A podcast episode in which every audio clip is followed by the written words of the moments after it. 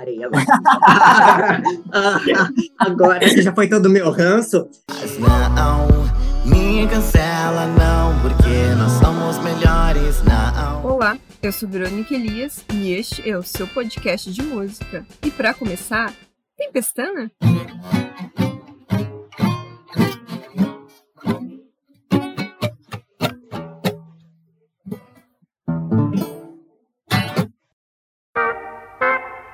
Olá, eu sou Verônica Elias e este é o seu podcast de música, né? E para começar, como sempre, a nossa pergunta tem pestana? E claro que tem, né, gente? Pelo nome do episódio, vocês já sabem com o convidado que a gente tá. E esse é um mês bem importante para nós, sim, porque a gente vai fazer dois anos de podcast. Então, começar esse novo quadro do Tempestana entrevistando artistas, começar com esse grande artista que eu tive o privilégio de conhecer, né? Não estava na minha bolha, mas graças a Deus eu tenho amigos que trazem essas novidades para enriquecer o nosso conteúdo musical. Então a gente vai trazer ele, vai conversar com ele. Mas é claro, a gente tem nossos recadinhos paroquiais. Então hoje, novamente, a gente vai trazer nossas opiniões, nossos achismos e, claro, nossas famigeradas contradições. Estamos disponíveis nas plataformas da Deezer, do Spotify, do Google Podcasts e, claro, da Amazon Music está ouvindo a gente pelo Spotify, então você pode avaliar o nosso podcast, tem as estrelinhas, você pode colocar quantas estrelinhas você achar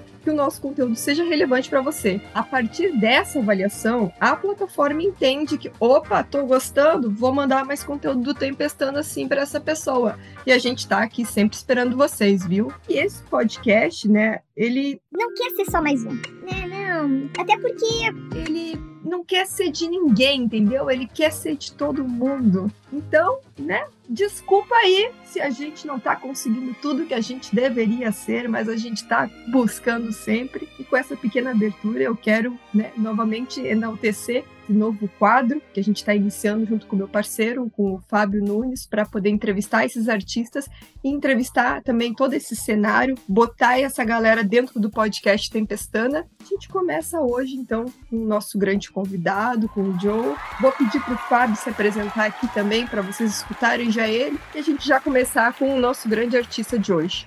Então, boa noite, boa noite, pessoal. Uh, obrigado mais uma vez, Verônica, aí, por me convidar para esse quadro novo. O Tempestana Entrevista começa aí esse novo projeto que eu tive a honra de ser convidado. E já nas comemorações de dois anos do Tempestana, e a gente já vai começar botando para quebrar, chamando ele, então, né? Então, para quem não me conhece, eu sou o Fábio Nunes. Para quem já escutou um pouquinho do Tempestana, já deve me conhecer. Para quem ainda não me conhece, sejam todos muito bem-vindos. E é isso aí, um beijo para todo mundo. Joe, seja muito bem-vindo aqui ao nosso podcast. Quero que tu explique muita coisa nessas letras extremamente profundas, porque falar de relacionamento, como tu tá falando, e até pedindo desculpa, cara, que intensidade é essa? Então, muito obrigada pela sua participação no podcast hoje. Tudo bem com vocês? Então, é, faço músicas, né, desde os meus 12 anos, 12 para 13 anos, e gosto realmente de falar sobre coisas que realmente circulam muito dentro do meu meio, assim, sabe? Tudo aquilo que acontece. Então, tudo aquilo que é muito introspectivo, eu gosto de levar para as pessoas, né? Começou desde muito cedo isso para mim. E hoje a gente vai, né, a gente vai mudando, a gente vai evoluindo, a gente vai se aperfeiçoando em algumas coisas, mudando outras, encontrando novos ângulos, né, formas de enxergar diferentes. E as minhas músicas vão passando por esse processo, né? Então, assim, quando eu assumi o Joe, né, de hoje, assim, que vocês assistem na internet, enfim, isso lá em 2020, ainda eu estava numa fase mais introspectiva, né, onde eu trazia músicas é, muito do meu próprio eu, né? Meu próprio EP se chama Eu. E hoje eu tenho outros tipos de músicas, a gente vai lançando outras coisas também, porque a gente vai sentindo outras coisas também. Então as minhas músicas é muito voltado com coisas que eu sinto, coisas que, que eu sinto, que eu vejo, que eu acho legal é, compor e falar sobre. Tem um trabalho, na verdade, inteiro, onde eu falo muito sobre essas introspecções, né? Porque mudei de cidade nos meus 20, 22 anos, hoje eu tô com 27. E ali eu tive muitas mudanças, né? A gente, quando a gente vai mudando, né? Quando, principalmente quando a gente sai de uma fase meio pré-adolescente para uma fase adulta, a gente vai mudando, a gente vai entendendo o mundo de várias formas. E eu vou compondo sobre isso, né? Eu vou compondo sobre amor, compondo sobre é, situações que acontecem no dia a dia.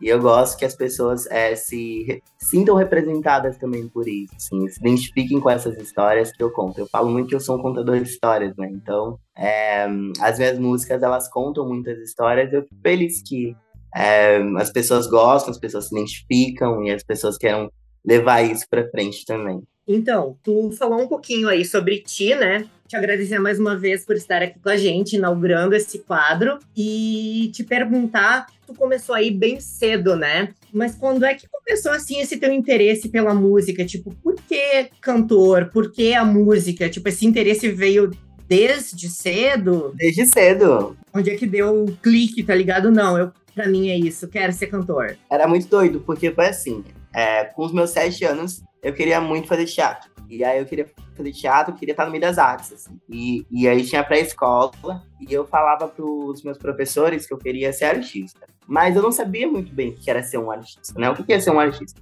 Então, eu pensei muito na época no teatro, porém eu também queria estar no rádio. Eu queria estar no rádio, eu queria estar na TV, eu queria estar em algum lugar.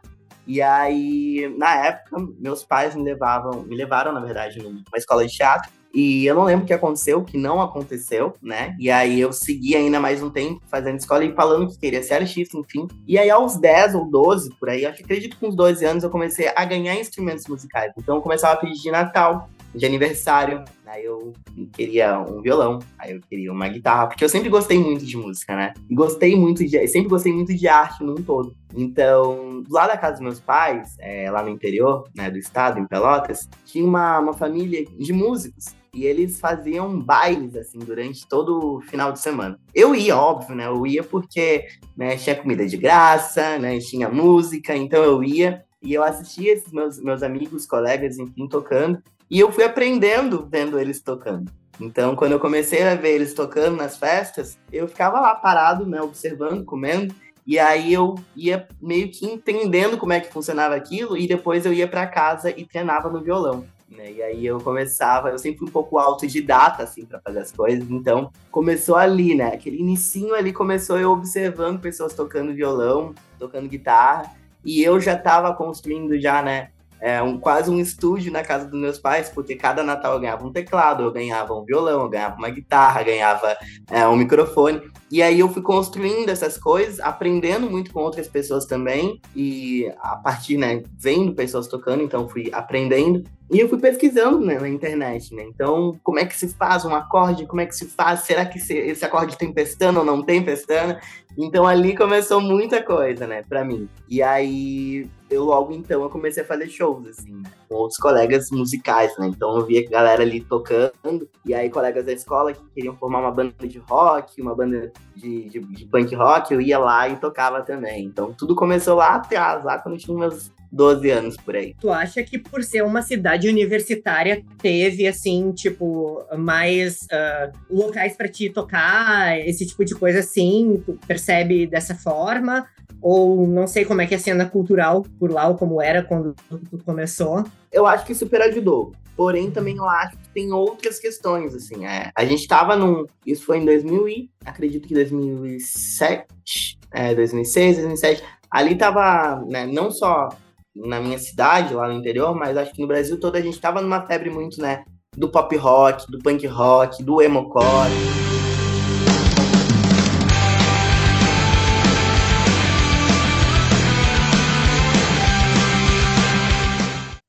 passou muito por isso, né? Então, uh, obviamente, tinha muitos bares que faziam noites, né, de, de, pop rock, de punk rock, né, onde os artistas né, apresentavam covers, as bandas de rock apresentavam covers. E eu fui me unindo a várias bandas de rock na época, né? Então formava uma banda, daqui a pouco desfazia a banda, fazia outra banda, e aí foi indo. Até que eu cansei de tudo isso e tive minha própria banda, né?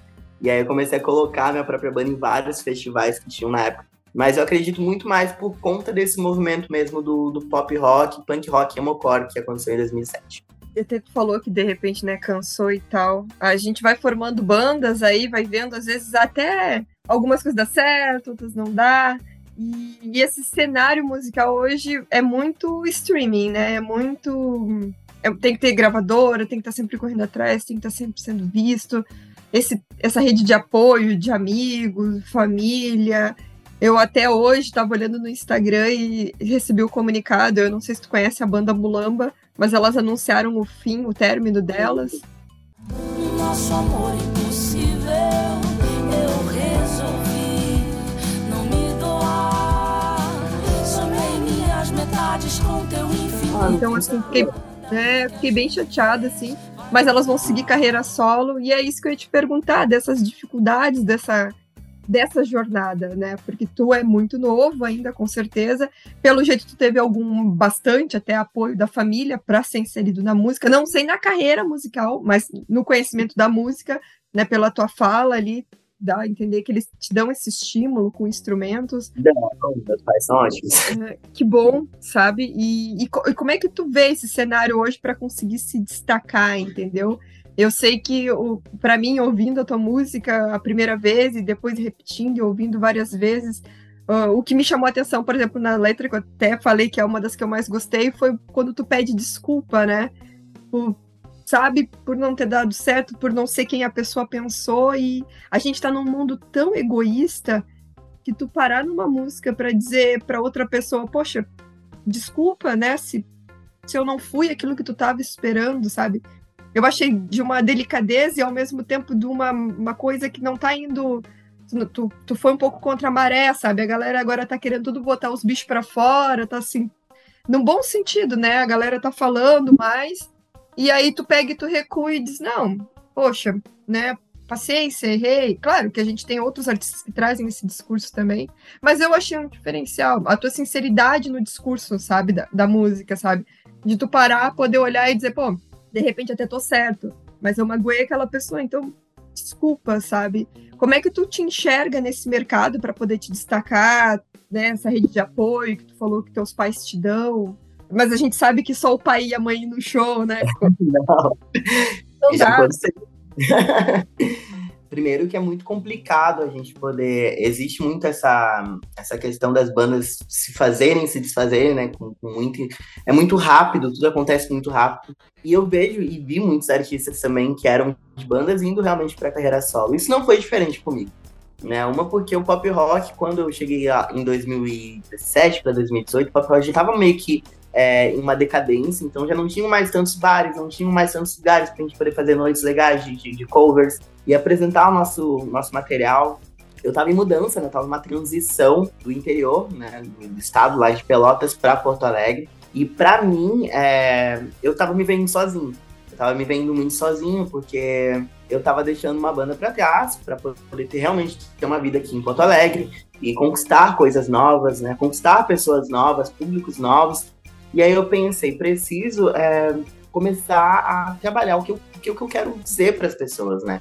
Na época, eu passava por muitas turbulências, né? Tava numa fase de término mesmo de relação, de três anos, então eu tinha muitas coisas guardadas que na banda eu não conseguia mais uh, colocar isso, eu não conseguia mais, eu não vi espaço para colocar esses sentimentos dentro de uma banda de rock. E aí foi através do eu, que eu consegui colocar, né? Então, quando eu fui gravar com Amor Eu, que foi a primeira faixa, eu me senti livre, assim, para poder compor exatamente o que eu precisava compor e colocar tudo aquilo para fora, né? Então, eu comecei a, a, compor e comecei a escrever, e eu tava numa fase de término, então tudo que eu precisava era realmente expor muitas coisas, né? O que eu precisava colocar para fora aquelas coisas e fazer com que outras pessoas também se identificassem com aquelas histórias, né? O EP é um EP que ele é completamente introspectivo e ele tem, né, esse peso, né? Então, quando você escuta todo ele, são, são mínimas quatro faixas, assim, mas quando você escuta ele, parece que você, assim, meu Deus do céu, até hoje em dia, quando eu escuto ele, eu fico, meu Deus,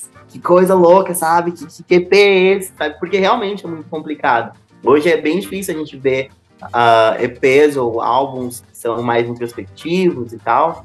Então eu comecei a colocar muitas coisas, muitas coisas que estavam acontecendo, muitas coisas que eu estava sentindo, e aí eu preferi fazer esse EP mais introspectivo, esse EP de entrada para as pessoas, para que as pessoas realmente entendessem é, quem é o Joe, como o Joe funciona, e ali aparece todas as mudanças, né? Então vocês vão observando através do EP né? Ele já começa com um intro bastante forte, falando sobre essas mudanças, falando sobre que a gente vai passar por muitas modificações e que tá tudo bem em relação a isso.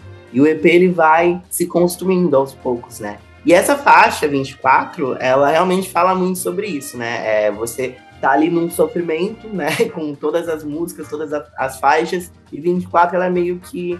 Ela pede realmente desculpa, assim, né? E aí tem toda aquela questão da expectativa, né? O que o outro pensa sobre você, o que, que o outro quer de você. E que você ali só tá meio que se desculpando por algo, porque realmente você tá passando por mil mudanças e tá tudo certo você passar por algumas mudanças, né? Então, 24 ela meio que se desculpa, né?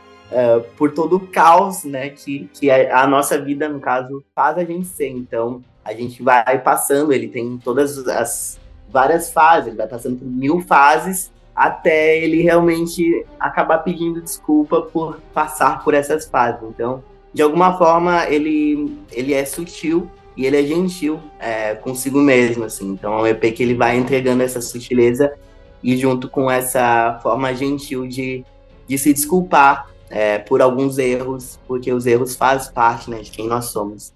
E sobre o mercado, é, hoje em dia o mercado está cada vez mais concorrido, né? Então, assim, tem muita gente fazendo muita coisa, né? E tem espaço para tudo também, né? Acho que tem gente que fala, ah, não tem espaço, mas o mercado hoje em dia tem espaço, né? Você consegue transformar o mercado, né? Acredito que você colocando a sua verdade, expondo ela da forma que você acha melhor, expor, e procurando o seu público, procurando, entendendo o seu público, as coisas realmente ficam mais viáveis, as coisas ficam mais viáveis para você conseguir fazer com que a tua música acabe engajando em outros lugares e tal. Então, acho que realmente é aquilo, né? Parece clichê realmente falar, mas ser você mesmo em cada música é o que realmente dá o resultado final. Até porque as meninas da Mulamba, elas disseram que vão seguir os seus caminhos solos, então elas não estão abandonando a música, né? É que de repente pode ser conflitos até de interesses, né? Daqui a pouco é que nem tu se viu, daqui a pouco tu não cabia mais o teu discurso naquele formato, né? E tá tudo bem.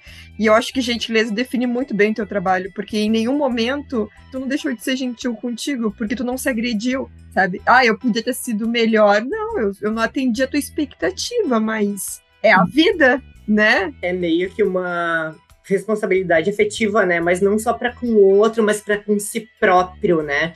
Inclusive, eu falando ali sobre a introdução, eu acho ela também, como a Verônica disse, muito perfeita, porque, tipo, tu já escutando ela, tu já vê que tu vai mergulhar ali no, no sei lá, no, no, sentimental, no emocional do autor, né? Na tua construção. Ela prepara, assim, todo, todo o EP, assim. É, quando eu construí essa, essa introdução, foi muito engraçado, porque assim, uh, eu tinha três faixas uh, prontas, né? Então eu tinha Com Amor Eu, que foi a faixa inicial que abriu o álbum. Eu tinha 24, né? E, que é o meu bebê. E aí eu tenho depois Carta de Despedida. E eu tava, nessa época, foi em plena pandemia, né? Então, assim, pensem de gravar esse, esse, esse EP no meio de uma pandemia que você não tem contato com absolutamente ninguém.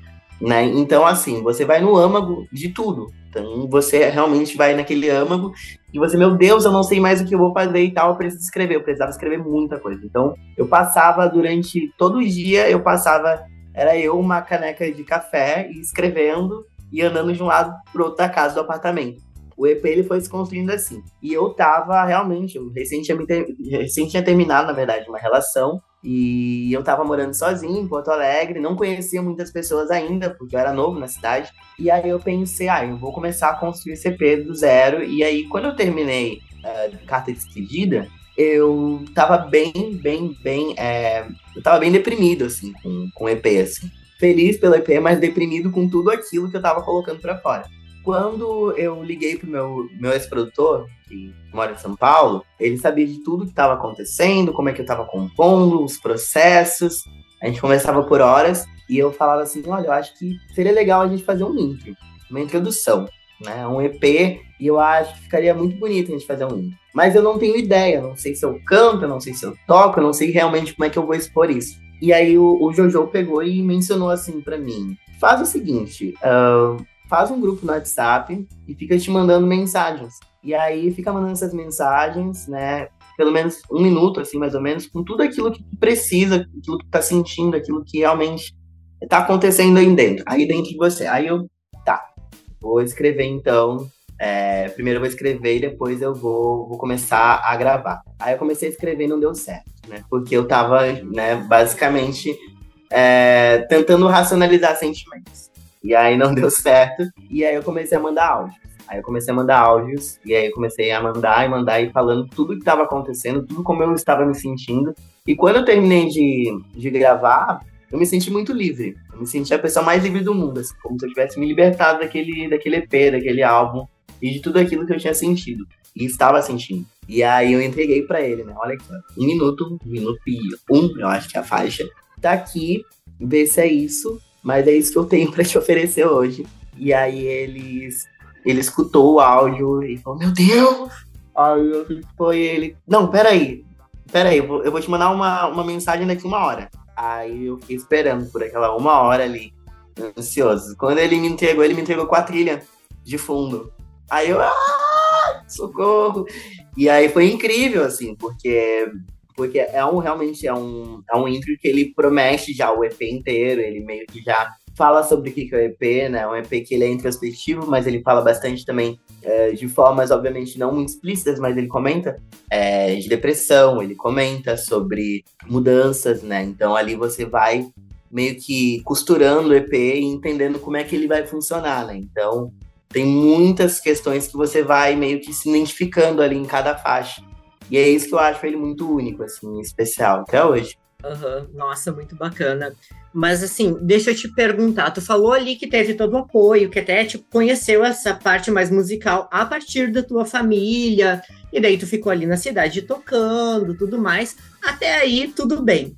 Mas e quando tu quis vir para Porto Alegre e também com essa coisa de que sabemos que o nosso país assim é, é, nem sempre é gentil com as artes e com a cultura, né? Como é que foi assim a tua família e também a tua predisposição emocional para tipo assim mudar e alçar novos voos e tu teve esse apoio nesse momento, ah, tô indo para longe, tu teve esse apoio dos teus pais, não teve aquela coisa que muitos artistas têm de tipo, tá, mas é, isso daí não dá dinheiro. E aí, é, tu vai trabalhar com isso? Ou, tipo assim, tu vai trabalhar com outra coisa, isso tem que ser só um hobby, porque isso daí não vai dar certo.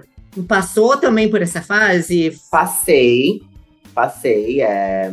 Minha família sempre me apoiou musicalmente falando, dentro da música, sempre foi. Eles sempre foram muito importantes para mim desde sempre, principalmente porque eles foram as primeiras pessoas que me apoiaram na, na universidade, quando eu fui fazer a graduação, né? Me formei em produção fonográfica, né? Então eu sou produtor fonográfico. Então, ali eles já, já me apoiavam, porque era, era eles, na verdade, que me levavam, né, para os shows de rock quando eu tinha 12, 13 anos, porque eu não podia entrar nas casas de shows porque eu era menor de idade, então eles tinham que, que me apresentar ali para segurança, falar, ele vai trabalhar, enfim, fazer uma apresentação. Então sempre teve esse apoio muito forte, né, e para mim é, é a coisa mais importante do mundo, assim, principalmente né, no nosso cenário uh, dentro do Brasil, que, que a arte não é apoiada, né, num todo. Então, quando você tem realmente os seus pais ali apoiando, isso é, é genial. E aí na faculdade não foi diferente, eles não, não pensaram, ah, vai fazer outro, outro curso, né? Tipo, um curso que, que dê mais dinheiro. Não, eles super apoiaram. E aí depois da faculdade ainda fiz, né? Eu fui. Eu, com 19 anos, eu fui dar aula na Argentina Aí realmente esse foi o, o, auge da loucura assim, dos meus pais, porque eu fui, eu passei na verdade no processo seletivo e aí eu fui dar aula, né, em estágio da faculdade, fui dar aula para crianças, né, numa ONG de crianças carentes, assim. Então, ali para mim foi o maior auge deles assim de, de surto. Mas quando eu decidi ir para Porto Alegre, já estavam mais ou menos acostumados com as minhas loucuras assim pelo mundo. E aí eu fiz a minha graduação, me graduei, depois eu fiz uma pós-graduação. E aí eu fui com muitas expectativas, né? Pensei, ah, eu vou para Porto Alegre e as coisas vão realmente dar muito certo. E eles sempre me apoiaram, olha, a gente vai te ajudar no que você precisar e tal, enfim. Mas, mas nunca teve, assim, um, uma represália muito grande, sabe? Tipo, vai dar tudo errado. Não, eles sempre foram um grande suporte, tipo, você precisar, você e precisar voltar, a gente tá aqui. E se você precisar, durante aí, enquanto você estiver aí, a gente pode te ajudar.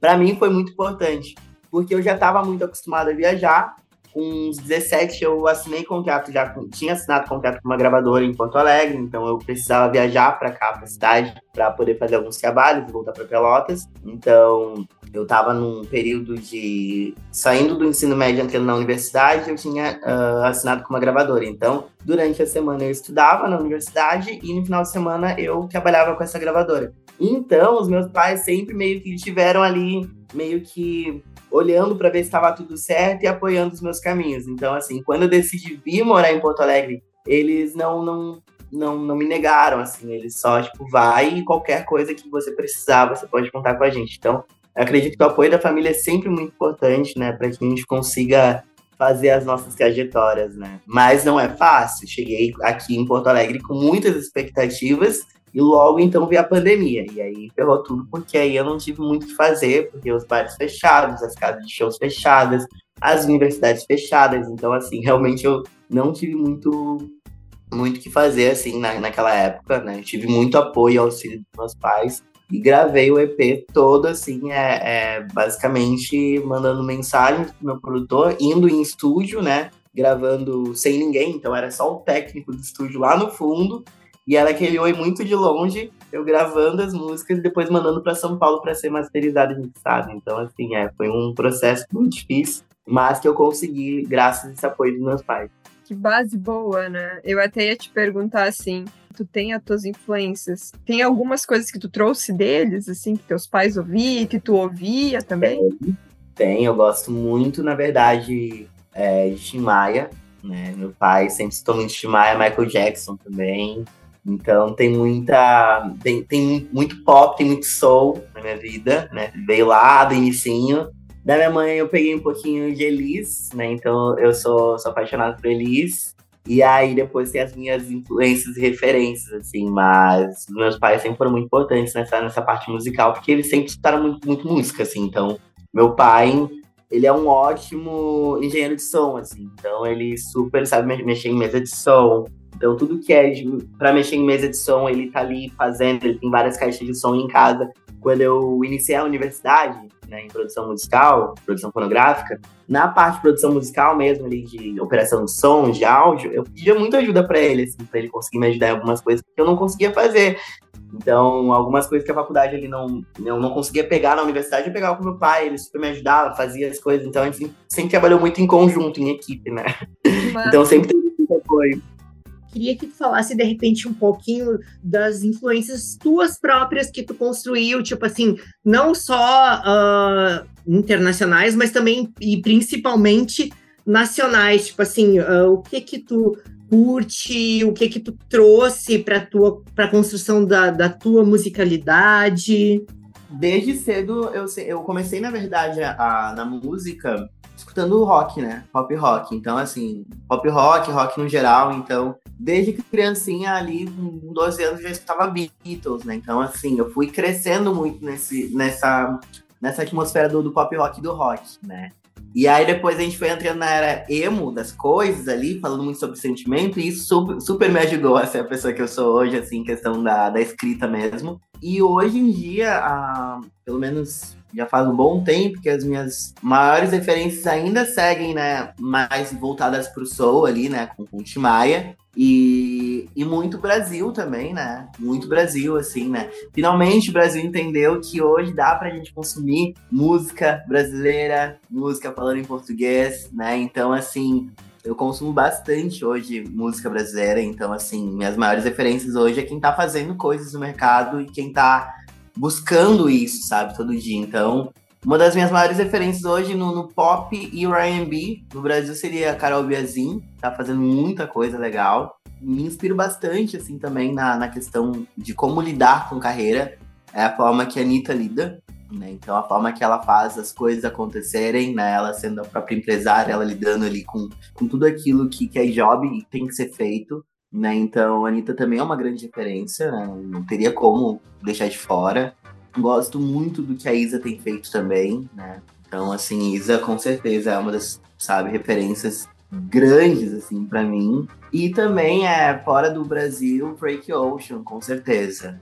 Né? Porque o uh, musicalmente falando, né? E a história dele eu acho incrível também. Então, a persona dele no geral me, me agrada bastante e ajuda eu a compor, né? Esse, tudo isso que eu sou, assim, né? Então, juntei um pouquinho do que acontece ali nos Estados Unidos, né? Com o R&B americano, junto com o que a gente tem feito aqui no Brasil, né, no pop e do R&B, e aí dá, dá nisso que a gente está fazendo agora, assim. Então essas são as minhas referências. Com essa mistura aí, tu consegue definir o teu estilo musical, assim, se tu tiver? Porque a gente tem muito disso, né, principalmente se colocar numa caixinha até por uma questão de lançar um produto e tal. Eu vejo que essas amarras são um pouco mais soltas atualmente, assim, que a gente consegue não se apegar tanto a ser só um estereótipo musical, né? A gente consegue ter mais mais vertentes. Mas hoje, no, no, no, single que tu lançou há cinco dias atrás, ali, no, no, no teu trabalho que tu tem hoje, que, como é que tu definiria o teu estilo musical? Se tem como uma, definir, assim? Claro. O meu estilo, eu sempre, na verdade, né, comecei ali no, no R&B, né, com, com o EP Eu, e hoje eu, eu me, me considero um artista pop, né, então, assim, é, do cenário pop, então, dentro desse cenário, eu lido com um pouco de tudo e eu gosto muito de lidar com o que é urbano, sabe? Então, gosto muito de lidar com, com pop mais puxado por R&B, com pop talvez com essa raiz mais soul, ou então um pop mais puxado com alguma vertente do trap, ou alguma vertente também do funk. Então, eu vou brincando ali com o que é urbano e o que, que é do povo, né? Então, assim, a gente tem que se agarrar ao que é nosso, eu sempre penso isso, assim, né? O que é nosso por direito, a nossa música. Antes eu escutava muito o que era dos Estados Unidos ou o que eram de outros países. E eu comecei muito a lidar com, com o que, que é daqui, o que, que a gente faz aqui, que, como é que a gente, né, como é que a gente usa as nossas músicas aqui, né? Então eu comecei a, a estudar exatamente isso, né? A universidade também me ajudou bastante a estudar fazer estudo de caso sobre né, a, como foi gerando a nossa música aqui no Brasil, como a gente foi consumindo isso, né?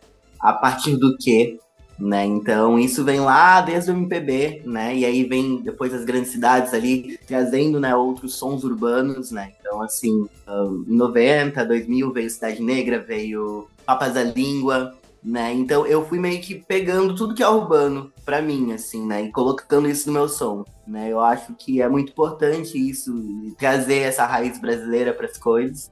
Eu acho muito legal. Então eu me encontro como artista pop, um artista pop que tem muitas vertentes ali do que acontece no nosso Brasilzão, assim. Então eu tenho um pouquinho de funk, tenho um pouquinho de trap, sabe? Tem o pop R&B, o pop soul, né? Então eu realmente uso essas misturas mas não deixa de ser pop. É, mas seria mais ou menos isso. Assim. Eu gostei muito que tu falou disso, de que os brasileiros, ou enfim, né, o cenário musical brasileiro é, entendeu que finalmente podemos cantar em português. Inclusive, um beijo, Malu Magalhães. Ah, não, brincando. Deixa eu fazer minha menção honrosa, só. Um beijo pra Amanda, que eu vou ter que falar no Renato Russo, que já dizia que no Brasil tem que cantar assim em português. Quem não viu essa fala, tá no Acústico MTV. É isso, é sobre, é sobre isso. isso. e tá tudo ótimo, né? Tá tudo tá pra Amanda. é, então, não sei se a Amanda vai gostar, mas é, é, é enfim, né? É, é, que a Amanda é a minha irmã, Joe, e ela não aguentou a minha adolescência toda. Beijo, Amanda. eu infernizei ela com Legião Urbana, assim, então ela não pode ouvir falar em Legião Urbana. Eu amo Legião Ai, eu também. É minha paixão, Renato Russo, é tudo pra mim. Nossa, nem me fala. É, foi crescendo muito numa atmosfera, né, de adorar muito e gostar muito é.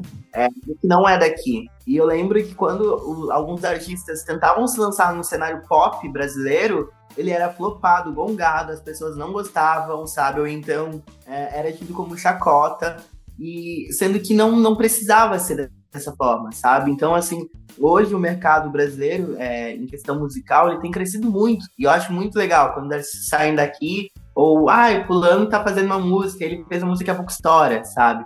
E aí começa a bombar nas plataformas digitais. Eu acho que essa democratização também das plataformas digitais ajudou muito o brasileiro a conseguir se consumir e gostar do que é daqui e conseguir levar isso adiante, né? Então, quando eu vejo é, a gente fazendo música e essa música sendo exportada para outros países, outros países e outras pessoas, outros países consumindo o que a gente faz, eu penso, meu Deus, que incrível, que foda isso, sabe? Falei palavrão, não sei se podia falar palavrão, mas enfim. E então tem tudo isso. Então, assim, a gente vai.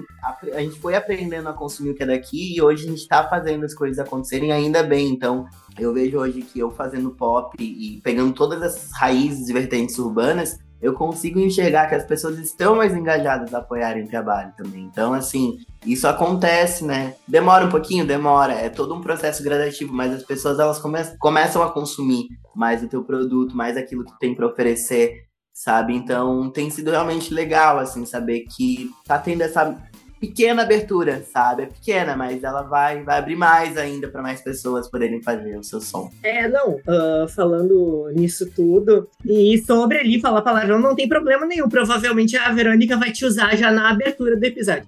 Que isso, Fábio? não, tô brincando, tô brincando.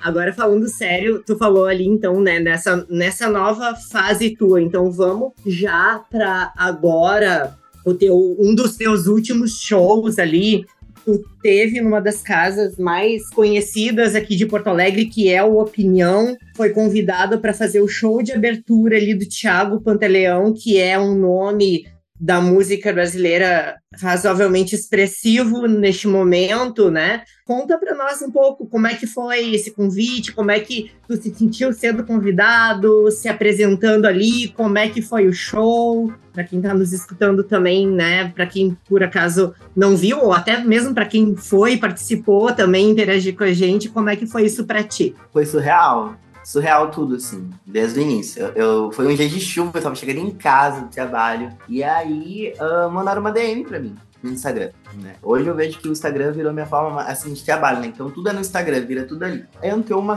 solicitação nova, assim, né? E aí eu olhei, e aí tava assim... Oi, Joe, tudo bem? Uh, gostaria de abrir o show do Thiago? Aí eu pesquisei tudo, né? Porque eu sou louca, então vou lá e pesquiso tudo. Aí eu, gente, demais, conta mais sobre isso. E aí, aí eles perguntaram, né? Falaram, olha, a gente tem um show para trazer aqui para Porto Alegre, vai acontecer no Opinião, né? O Thiago é uma grande aposta da gente aqui em Porto Alegre. E a gente tem observado bastante a tua movimentação na internet e através das coisas que você faz, as músicas que você lança.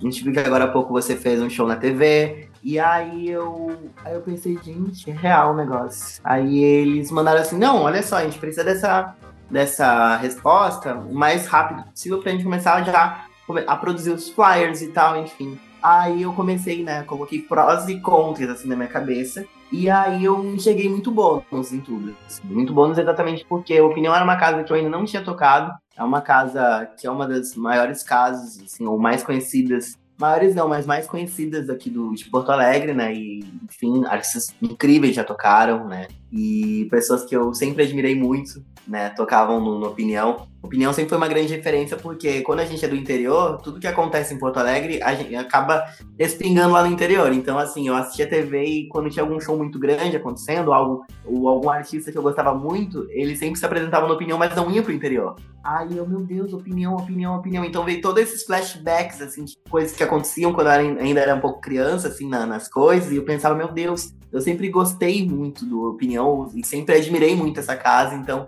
comecei a pensar no ônus e no bônus, e o bônus é muito maior, assim. Então, quando eu comecei a pensar nisso, eu mandei mensagem pro Rafa, produtor, Falei, não, vamos, vamos fazer esse show, vamos fechar o show. E eles, não, ótimo, ótimo, a gente vai começar já a produzir os flyers, a gente vai começar a produzir os cartazes e tal, para fazer as colagens nas ruas. E eu fiquei muito louco, assim, né? Porque, assim, eu comecei a, comecei a pirar, assim, na, no, no apartamento, na sala do apartamento aqui de casa. E aí os meus colegas de apartamento me segurando, eu, eu vou abrir, eu vou abrir o show, eu vou abrir o show.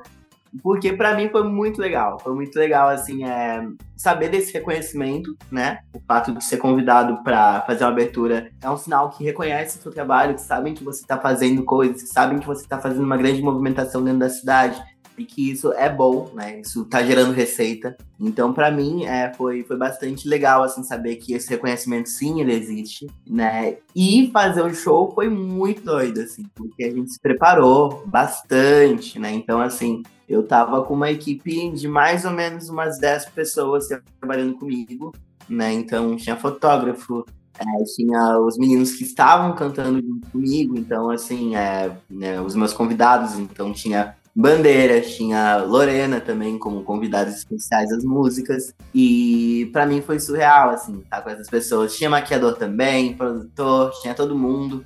Então, a gente chegou na opinião para fazer a passagem de som.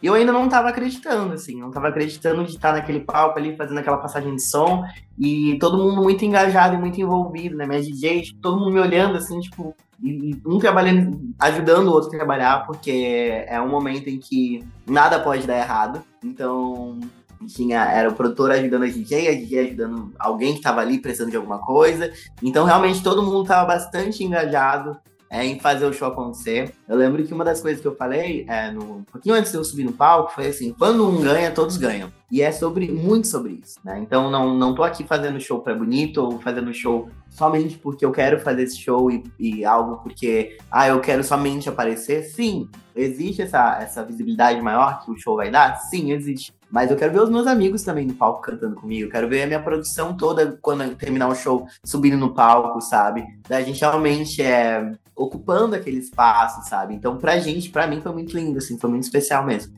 Poxa, que massa, né? Não, não, não, nem pra mensurar ali, tô naqueles segundinhos antes de botar o palco ali e receber a, a energia da galera, deve ter sido. Foi louco demais, foi louco demais. Quando eu saí do palco, eu não acreditei, assim. Eu tava em transe, sabe? Eu tava em transe total.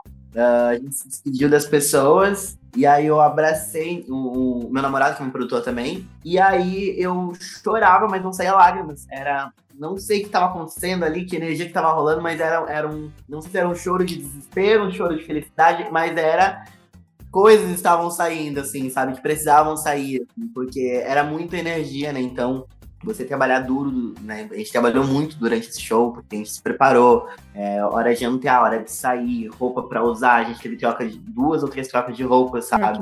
e a gente tinha 30 minutos para fazer só isso. é só isso, não, tudo isso. Né? Tudo. Então, assim, 30 minutos pra, né, pra eu entregar meu, meu Super Bowl, assim. Então.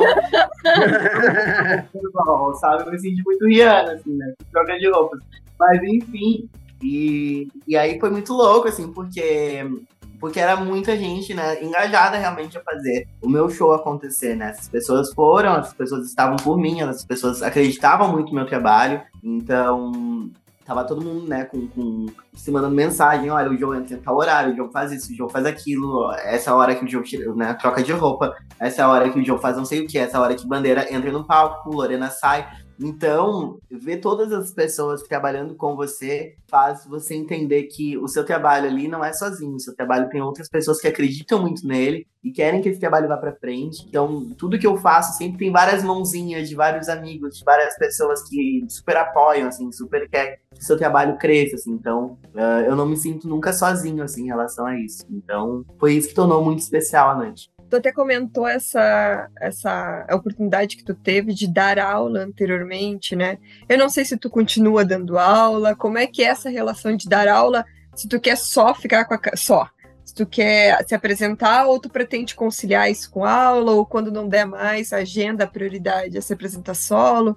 Como é que é essa tua relação em licionar, né? Qual é isso? Qual é a idade dessa galera que tu também teve essa oportunidade, enfim? Eu amo lecionar, né? Então, assim, desde cedo eu leciono, desde os meus 17 para 18, quando eu fui fazer a universidade, comecei a fazer estágio e depois fui fazer intercâmbio, dando aula para um monte de criança. Então, assim, isso está em mim, né? E aí, quando eu vim aqui para Porto Alegre, eu tive várias outras experiências, né? Principalmente em plena pandemia, né? Porque a pandemia foi uma coisa que eu fiquei muito sem suporte, muitas coisas, então eu trabalhei com, com outras coisas também inclusive em shopping também, acabei trabalhando por um tempo, e até que surgiu a oportunidade de eu começar a dar aula de música numa escola de música, né? Então, assim, foi uma entrevista por Skype que eu fiz com eles. Eu tava, foi uns dias que fui passar em Pelotas na casa dos meus pais e eles estavam, mandaram mensagem, ah, a gente pode fazer uma ligação aí, a gente tá precisando de professor. Eu falei, pode, não tem problema. Não levei muita fé, né? Não levei muita fé porque eu tava na casa dos meus pais, e eles queriam fazer uma entrevista por Skype, então eu já vi que não queriam fazer nada presencialmente, eles não sabiam que eu estava fora da cidade.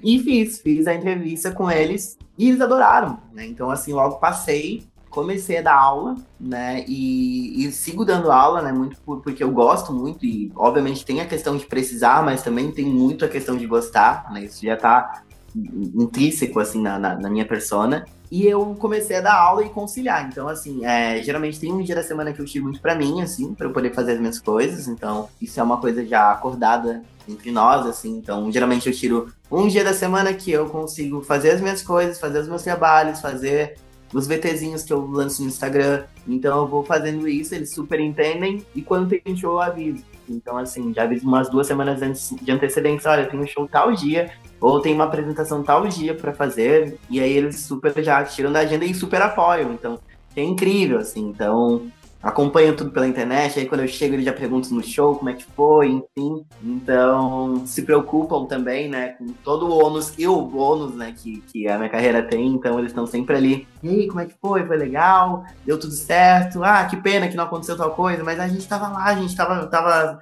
na internet procurando, vendo se tinha algum vídeo novo. Então isso é muito legal, então eles super apoiam e eu vou conciliando isso até no momento em que der para conciliar, assim, né? Obviamente a carreira é uma coisa muito importante para mim e ela tá realmente num plano muito especial na minha vida, porque eu tenho feito muitas coisas e tem realmente muitas coisas dado resultados e eles sabem uh, disso tudo e a gente vai conciliando por enquanto ainda assim. Mas hoje em dia eu tiro um dia da semana para eu conseguir fazer tudo que eu preciso fazer, é, tanto aqui na internet, né, para as pessoas, mas também para mim, né, para minha vida também. Então, uh, às vezes fico em casa, às vezes gosto também de fazer nada. Então, às vezes, ah, eu não vou, não vou ouvir música hoje, eu não vou ouvir nada, não vou assistir nada, vou ficar em casa dormindo né? Talvez depois de um banho assistir uma série, mas assim, eu geralmente tiro um dia para não fazer muitas coisas e eles super apoiam isso, e ainda bem, assim, tem esse suporte deles bem grande. Nossa, que bom, que, que bacana, que bacana isso. Enquanto a gente falava ali sobre as tuas referências, deu para perceber que, assim, naturalmente entrou na tua vida muitos símbolos e muita musicalidade de R&B, de soul, Tim Maia, de negritude, né? Tu, como um homem preto e também como LGBTQIA+, como é que tu insere, é, ou na verdade a pergunta é, tu insere essas pautas nas tuas músicas, nas tuas criações, ou é aquela coisa de que, tipo, isso já faz parte de ti e só por tu estar ali como sendo essa pessoa já é uma forma de expor esses teus lados também, como é que funciona isso para ti nessa na questão da tua carreira musical? Eu acho muito legal essa pergunta, porque eu, eu, eu gosto muito de responder ela dizendo, eu já sou a pauta, sabe?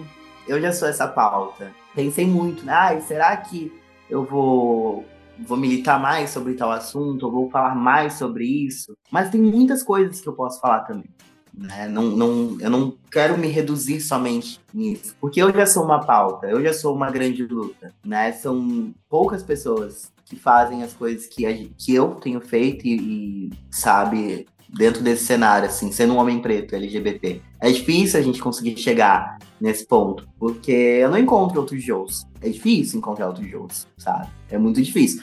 Né? Se, se eu fosse um, talvez um menino branco, poderia me encontrar em vários outros. Mas eu sendo menino preto, LGBT, não, não vejo outros meninos fazendo, outros meninos pretos LGBTs fazendo. Tem, tem, sabe? Mas é difícil, é uma luta muito difícil. Eu lembro que quando eu comecei a fazer aula de canto, isso faz uns 10 anos, um pouquinho mais, talvez. E aí o meu antigo produtor e professor de música falou assim: olha só, vai ser difícil, tá? Já tô te avisando. Vai ser bem difícil, mas não vai ser impossível. Eu me agarrei tanto naquilo que ele falou, tanto, sabe? Porque realmente é uma luta muito grande. Então, assim, eu vejo muitas oportunidades sendo dadas e, e, coisas que eu tenho aproveitado, mas muitas oportunidades perdidas também, sabe? Oportunidades, na verdade, que não são dadas. Então, uh, e eu tento não focar nisso. Eu tento não focar nessa questão de, ah, eu não ganhei isso, porque isso, isso, isso. Eu sei que existe, né? O racismo, ele tá enraizado, completamente enraizado, mas eu tento não focar.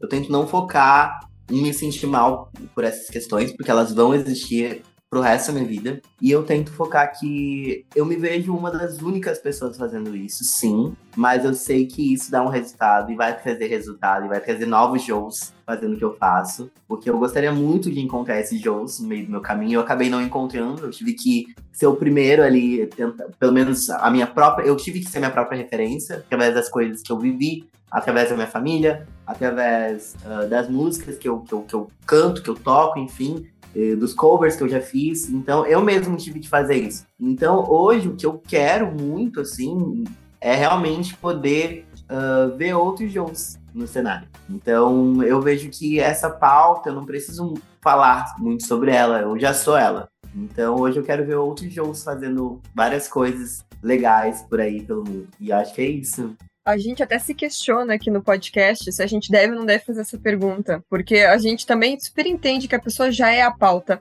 Porque, por exemplo, para um homem branco cisgênero, ninguém pergunta para ele como é que é fazer música sendo um homem branco hétero top.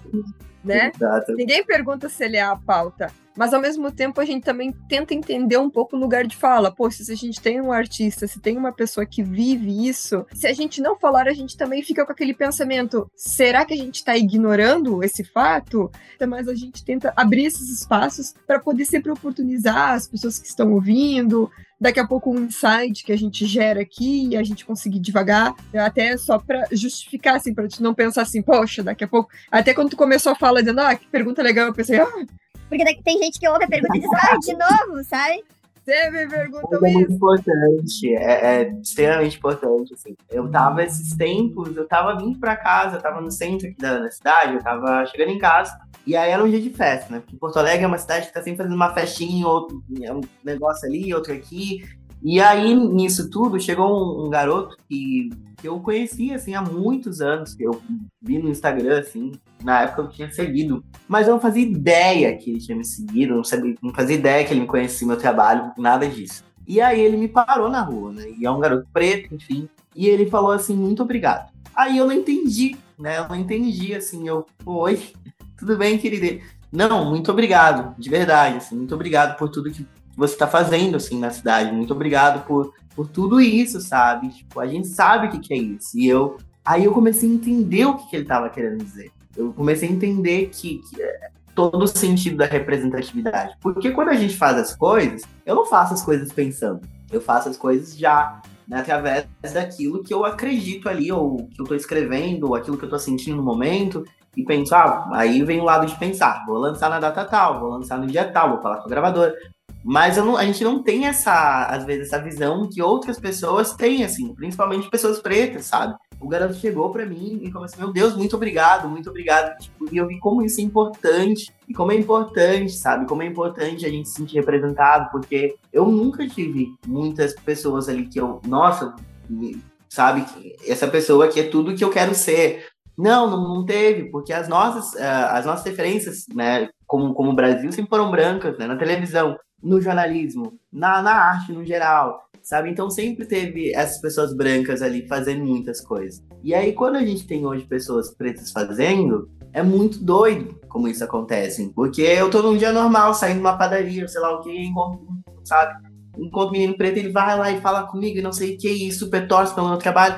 Existe ali um, um carinho muito especial, existe ali um, eu, tipo assim, é, eu enxergo muito numa visão. Eu sei que você tá fazendo e eu sei que você tá fazendo vale a pena. Então segue fazendo, segue acreditando nisso e segue lutando por nós, porque eu quero que isso aconteça. Então eu, eu enxergo muito dessa forma, assim. E, e me deixa muito feliz. Assim. Eu voltei pra casa chorando, né? Chorando assim, eu, eu voltei assim, meu Deus, eu segui esse garoto há 30 anos no Instagram.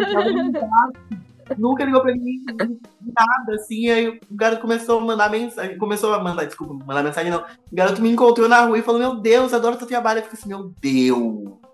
Como a gente acaba chegando nas camadas mais importantes que a gente acredita, assim. E aí eu, e aí eu comecei a pensar muito nisso. Porque até então eu não pensava, eu pensava, estou fazendo minhas músicas, minhas musiquinhas estão aqui todas, enfim.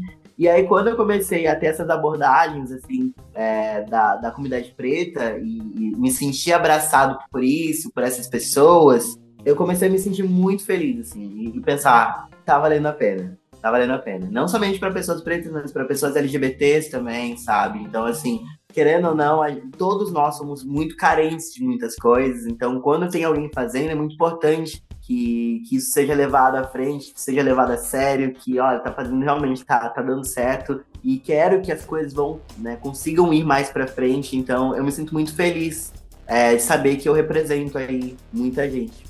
É muito legal. Sim, de fato, é muito, é muito legal, é muito inspirador, sabe? E também tá um pouco por trás do ímpeto desse nosso projeto, assim, porque eu disse pra Verônica, tipo assim, um artista incrível, local, que, tipo assim, as pessoas têm que conhecer, entendeu? As pessoas precisam conhecer e a gente vê nesse, nesse tipo de história que tu conta o quanto a gente impacta outras pessoas e o quanto representatividade importa, que tipo tá todo mundo cansado de saber, mas a gente só consegue ter a amplitude disso a partir dessa escuta, dessas histórias, entendeu? Então eu acho simplesmente incrível. Mas falando em, em simplesmente incrível, uh, lançou um novo single recentemente, Labirinto, né? Lançou. Fala para nós aí sobre Labirinto, sobre como foi a construção dessa música, sobre como foi chamar duas pessoas também muito representativas, ao meu ver, que foi o Bandeira e a Lorena, para fazer esse feat com ti. Por quê? Porque eles porque, né? Porque essas pessoas. Sim,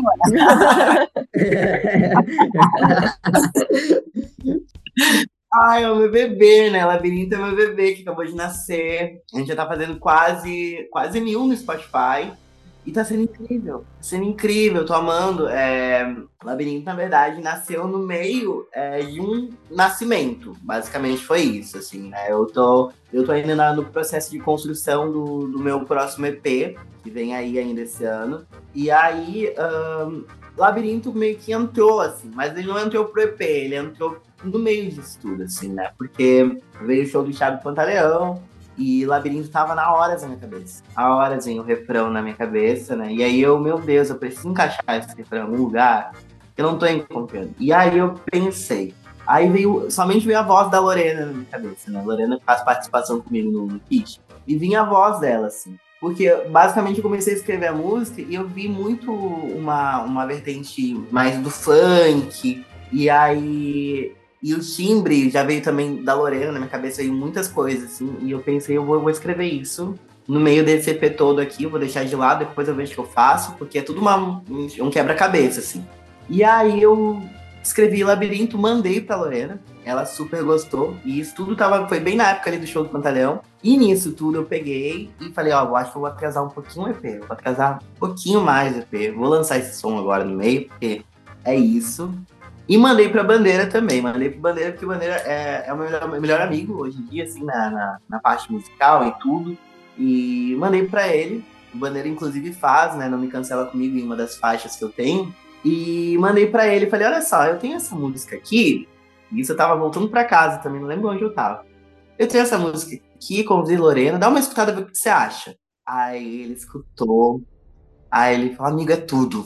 Que refrão é esse? E aí eu fiquei, meu Deus, você gostou? Ele adorei, adorei a música, não sei o quê. Aí eu, então tá, olha só, o que que tu acha? Responde com sinceridade, da gente fazer um, um triozão, assim, né? De juntar você, eu e Lorena, né, nessa faixa, e da gente lançar isso. Aí ele que seria muito incrível, seria tudo.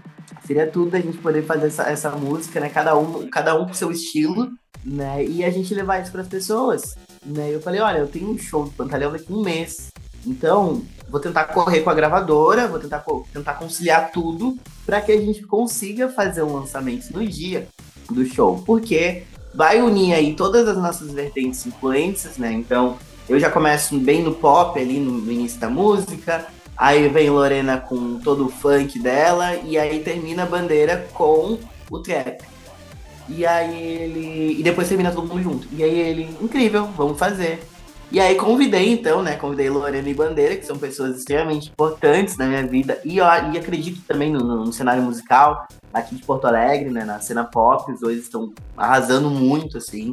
Até porque quando eu comecei a compor a música, eu compus ela pensando muito na Lorena e Bandeira entrou junto. Então, assim, não, tinha, não tinham pessoas melhores, assim, pra estar é, fazendo parte desse feat. E aí a gente começou a produzir ela. Então a gente foi pro estúdio. A gente pegou seis horas no estúdio para fazer tudo isso. E aí o horário tava bem apertado, né? No, no dia, mas a gente conseguiu dar conta.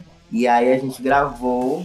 A gente fez várias modulações assim, no meio da música, né? Porque o estúdio que a gente foi gravar, ele pediu, na verdade, uma base de referência, a gente mandou. Eles entenderam uma coisa, a gente pediu outra, e aí a gente foi mudando isso. Falei, olha só, dá pra tirar isso aqui, colocar isso aqui, dá pra fazer isso e isso, e a gente foi mudando a música várias vezes, até cada forma que a gente gostaria que ficasse. Então, tinha vozes que eu não queria, que aí a gente tirou, tinha vozes que entraram, e aí a gente foi mudando, a gente foi acrescentando uns elementos que a gente achava legal pra música. Então a gente foi construindo todo em conjunto, assim, né? Então, às vezes, eu ficava só no WhatsApp, tira isso, coloca isso, faz assim, faz assim. a música sair da forma que a gente queria. Sou um pouco chato para gravar? Sou, sou bastante chato em questão de produção. Eu acredito que tudo que eu vou lançar precisa ser exatamente como eu quero, porque eu não gosto de escutar. Então, se você pensar, ah, esse é meu produto, esse é meu baby. Daqui a 10 anos eu vou escutar esse baby, vai ter uma coisinha ali que eu não gosto, que me incomoda eu vou é. ficar mal. Então eu gosto que o trabalho seja bem do jeito que eu quero, e não era só eu, né? Então eram mais duas pessoas ali falando dos trabalhos. Então é a minha forma de pensar junto com a forma de, do Bandeira de pensar e mais forma da Lorena de pensar. Então a gente se juntou e falou: ó, o que você achou dessa parte? Ah, eu gostei. O que você achou dessa parte? Ah, eu achei que dava para mudar isso aqui. Então vamos mudar. Tá, minha, isso aqui eu vou arrumar, vou pedir para arrumar, não sei o quê, e tá pronto. Então a gente fez esse processo foi um processo corrido, porque é, era todo dia mudando coisa, até o single ficar da forma que a gente queria, e finalmente saiu. E aí demorou um pouquinho mais para sair, né? A gente, a gente fez o show do, do Pantaleão e a gente fez. A gente apresentou a música em primeira mão, mas a música ainda não tava. não tinha ido para as plataformas digitais, mas a gente anunciou. E aí saiu, saiu na quinta passada, né? Saiu na quinta passada em todas as plataformas digitais. E eu tô muito feliz pelo resultado, assim, porque porque é uma faixa que é muito diferente das coisas que eu estava fazendo antes. Então, assim, eu venho num processo de autodescoberta, então, assim, de muitas coisas, né? Então, assim, uh, saí de um, um EP que eu fiz na pandemia, falando sobre coisas muito introspectivas, e hoje eu tô numa fase mais solta. Então, assim, tô compondo coisas mais soltas, coisas que também tem muito a ver com empoderamento. Então, isso tá me ajudando bastante, assim, essa essa coisa de se empoderar e empoderar outras pessoas, que também acho muito importante. E o single traz essa energia, né? Essa energia de empoderar coisas, empoderar pessoas, da gente se sentir diferente, assim, desse... Eu até comento com os meninos que, cara, eu compus esse single realmente de você pensando em ser uma grande gostosa. E é isso.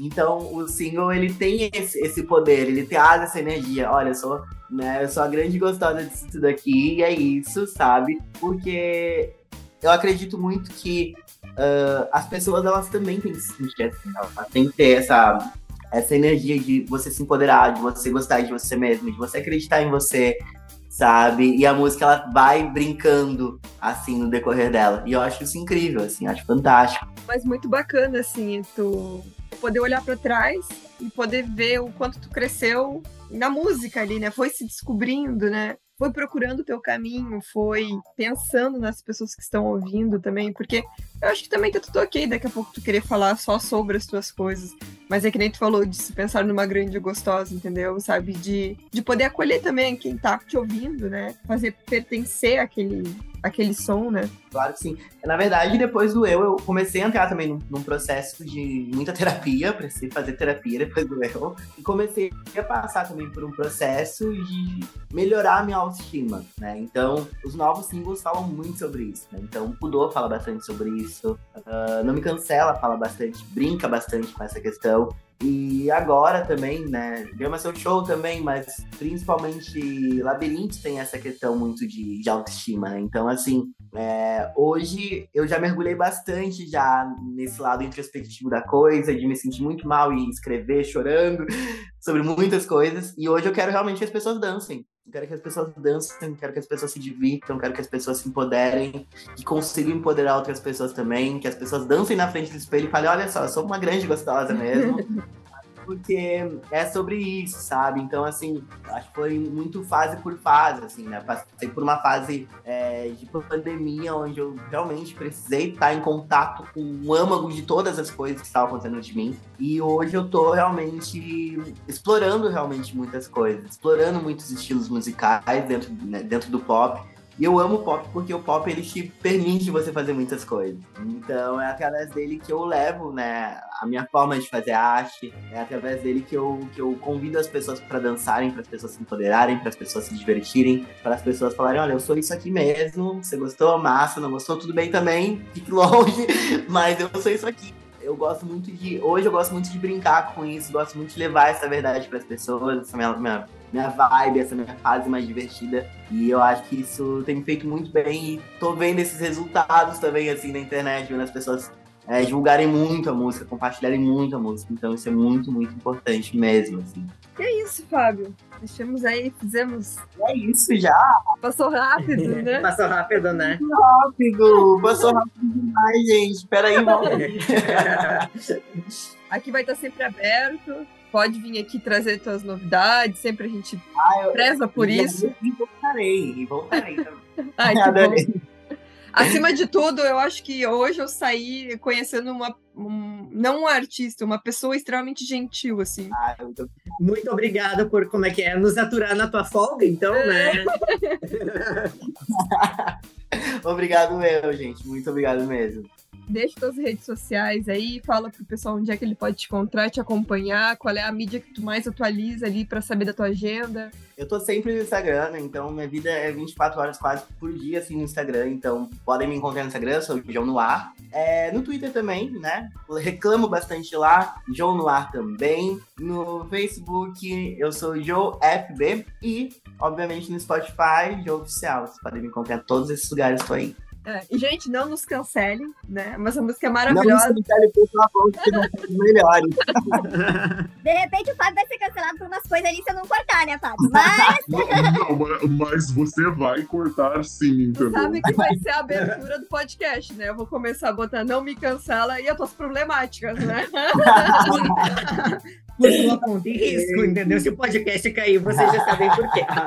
Muito obrigada, João. Muito obrigada, Fábio. Muito obrigada para quem ficou ouvindo a gente até essa hora. Entra lá no Instagram da Ana. Manda e-mail para nós pedindo o Joe de volta aí. Manda sempre que tu puder notícias que a gente sempre divulga aqui também, né? Nosso alcance. Sim, por favor. A gente tenta aí, mas muito obrigada de novo mesmo. Gente, muita música para todos nós. Isso aí. Passos lindos. Beijo. Tchau, tchau.